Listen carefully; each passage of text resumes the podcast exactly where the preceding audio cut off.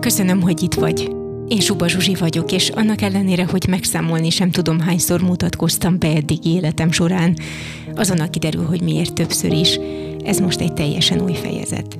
Rádiós műsorvezetőként dolgoztam 18 éves koromtól 12 évet, ebből hármat a televízió képernyőjén is, ezért a sok bemutatkozás 12 év alatt. Azért mondtam el mindezt, mert annak ellenére, hogy egy új fejezet első méterén vagyunk, történetem összefügg azokkal az évekkel. Az, aki voltam, és az, aki vélettem, és remélhetőleg folyamatos fejlődésben vagyok, valahogy tökéletes szimbiózisban diktálja nekem azt, akivé válnom kell, a történéseken, a megéléseken, élethelyzeteken és érzéseken keresztül. Mert érző és nagyon érzékeny ember vagyok. Sokáig szégyeltem ezt is, mint minden olyan tulajdonságomat, amelyek a hatalmas erőt jelezték bennem. Azokat az idézőjeles gyengeségeket, amelyek a valóságban az igazi, vagy inkább azt mondanám egyetlen a duász a kezemben.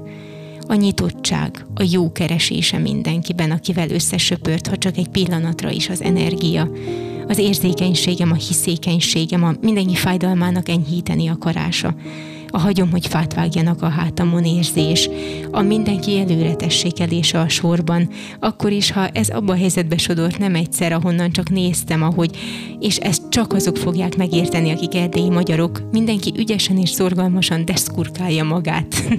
Ezeket mind szégyeltem, mert nem egyszer voltam megszégyenítve miattuk. Igen, azok által is, akiket jól neveltségből előre engedtem a sorban, bármilyen sorról legyen szó. Hosszú és néha meglehetősen hepehúpás út vezetett oda, hogy megértsem. A nyitottságom és szégyelni való idézőjelesen nyilván tiszta, érdek nélküli szeretetem és alázatom büszkeség.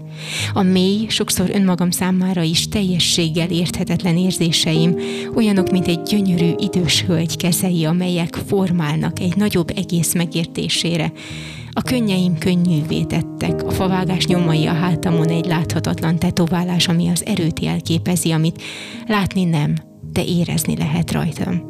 Mivel eddig életem nagy részét egy kis közösség előtt éltem, nap mint nap élő rádiós órákban, szinte természetes volt számomra az, hogy azok, akik önszántukból, és azok is, akik valamilyen formában kényszerítve voltak arra, hogy engem hallgassanak, nem vallatásos módszerekre gondoltam, hanem ugye például a rádió szólt a munkahelyen, így mindenki azt hallgatta. Szóval ezek az emberek ismernek engem, mert hiszen minden rezdülésemet a hangomban együtt élik, és együtt érzik velem. És megfogalmazni akkor még nem tudtam, de ugyanígy éreztem én is, hogy ismerem őket, hiszen minden energiát, akkor is, ha nem láttam őket, befogadtam, és megismertem, és meghallgattam.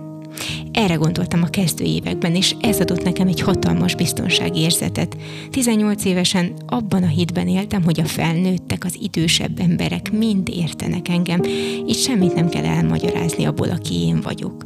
És akkor ilyen formán ismernek is nagyon biztonságos érzés volt, sőt, kifejezetten pihepuha. A hideg zuhany akkor jött, amikor találkoztam valakivel, aki hallgatott, és megismerte a hangomat, és a világ nyugalmával kezdte lőni a gondolatait arról a találkozásunk alatt, hogy hát akkor én biztos ilyen meg olyan vagyok, hát hiszen kiderült ebből meg abból a megszólalásból. Minden nap három ilyen vagyra tudtam volna azt válaszolni, hogy dehogy vagyok. Atya Úristen, hogy vagyok olyan, amilyennek ti láttok engem. Lassan értettem meg, hogy sokan hallgattak, legtöbbjük kényszerítve volt, mondom, de nagyon kevesen értettek. Lassan értettem meg, hogy az idealizált felnőttek világa, a felnőtt emberismeret és érzelmi intelligencia mennyire hiányos. Rémülten kapkodtam a fejem az extrovertált, emberszerető, társaság, lelkes, a többi jelzők között addig, ameddig rájöttem arra, hogy ez azért van, mert nagyon ritkán nyílok meg bárkinek is. Sokan ismernek, de senki nem ismer. Sokan hallgatnak, de csak nagyon kevesen hallanak a szavaim mögé. Amikor ez letisztázódott bennem, egy csodálatos lépésre szántam el magam. Védekezésképpen még fölhúztam 12 falat magam köré, és hát teljesen elzártam magam. Nagyon sok, akár pozitív interakciótól nyilván. Így ment ez évekig, amikor eljött a pillanat, és a lelkem elkezdett mind hangosabban és hangosabban segítséget kérni. Magyarul azt jelezni nekem, hogy meg kell állni. Le kell zárni egy életszakaszt, mert elfáradtam. Az elején nem értettem, amit mondani akar, csak kezdtem kényelmetlenül érezni magam. Először a televíziós munkában, aztán még kényelmetlenebből, aztán lassan elkezdett fájni mindenem. A fájdalom mellé bónuszba kaptam egy-egy hardcore, meg néhány lazább pánikrohamot, depresszív állapotokat, aztán a végén olyan testi fájdalmakat, ami például megakadályozott abban, hogy felálljak az ágyból napokig. Azok az évek voltak az igazi tisztító tűz, amelyet egyedül kellett végig sétálnom. Nem kértem és nem fogadtam el segítséget. A családom kétségbe esetten nézte, ahogy magánéleti, mert természetesen ez is ment párhuzamosan, és szakmai agóniában napról napra soványabb leszek. 39 kilóról beszéltünk egy adott ponton. De törékeny 20 éves itt létem legerősebb időszakát élve hallani sem akartam pszichológus vagy bármilyen szakmai segítségről. És így gyorsan hozzáteszem, hogy nem azért utasítottam el, mert segítséget kérni szégyen, sőt, most már azt mondanám, hogy segítséget kérni szinte kötelező. Hanem azért utasítottam el, mert akkor egy belső erő azt jelezte nekem, hogy én ezt meg tudom csinálni, de egyedül kell végigcsináljam. Teljesen tiszta volt számomra, hogy beteg vagyok, hogy a testem a lelkem miatt beteg mint ahogy az is, hogy meg kell állnom mindkét szakmában. Tisztán emlékszem egy késő nyári este az élettársam, mivel életem egyik legnagyobb spirituális segítője, az ember, aki az iránytűt a kezembe adta, elindított nekem egy nótát. De bli ett liv. Norvégul van, és annyit tesz, hogy egy új élet kezdete, vagy úgy tűnik, egy élet kezdődik el itt. Valami ilyesmi szabad fordításban. Mondanom sem kell, egy szót sem értettem, de mindet éreztem meg vagyok győződve arról, hogy volt ilyen mély érzelmi katarzisban részed. Tudod, amikor azt érzed, hogy azon nyomban ketté szakadsz a fájdalomtól. Magyarázható vagy magyarázhatatlan fájdalomtól, beazonosítható vagy beazonosíthatatlan fájdalomtól, de közben valami nyugovóra tér, és felszabadul benned. Fáj és múlik egy időben. Haldokolsz és harcolsz a világra jövetelért.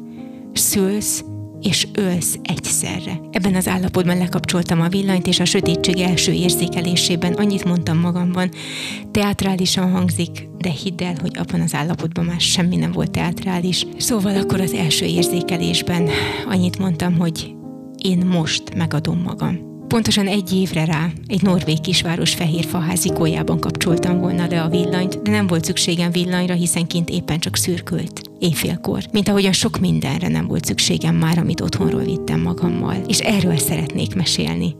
A hosszú útról, amit bejártam.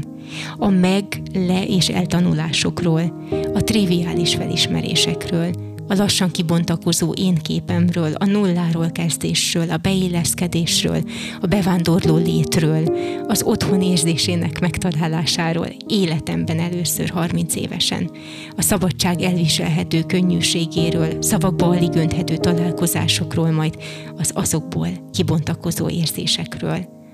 Arról a kegyelemről, ami akkor sétált szembe velem, amikor a Marosvásárhelyi sötétségben egy este megadtam magam. Sok évre rá, a 20 éves agóniámban és szomorúságomban magam köré épített falat most ezzel kívánom megbontani.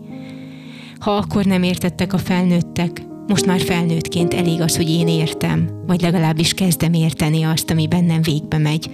Köszönhetően azoknak a pillanatoknak, amelyeket a csupa nagybetűvel és sztereotípiával hideg norvégok között töltöttem, abban a hideg esős, elviselhetetlen éghajlatban. Ha csatlakozol, alázattal és nyitott szívvel fogadom, és tisztelettel ugyanezt kérem tőled is. Hálából már is megosztom veled a legnagyobb titkomat, amit megtanultam az elmúlt négy évben. Éjszakon nincs hideg.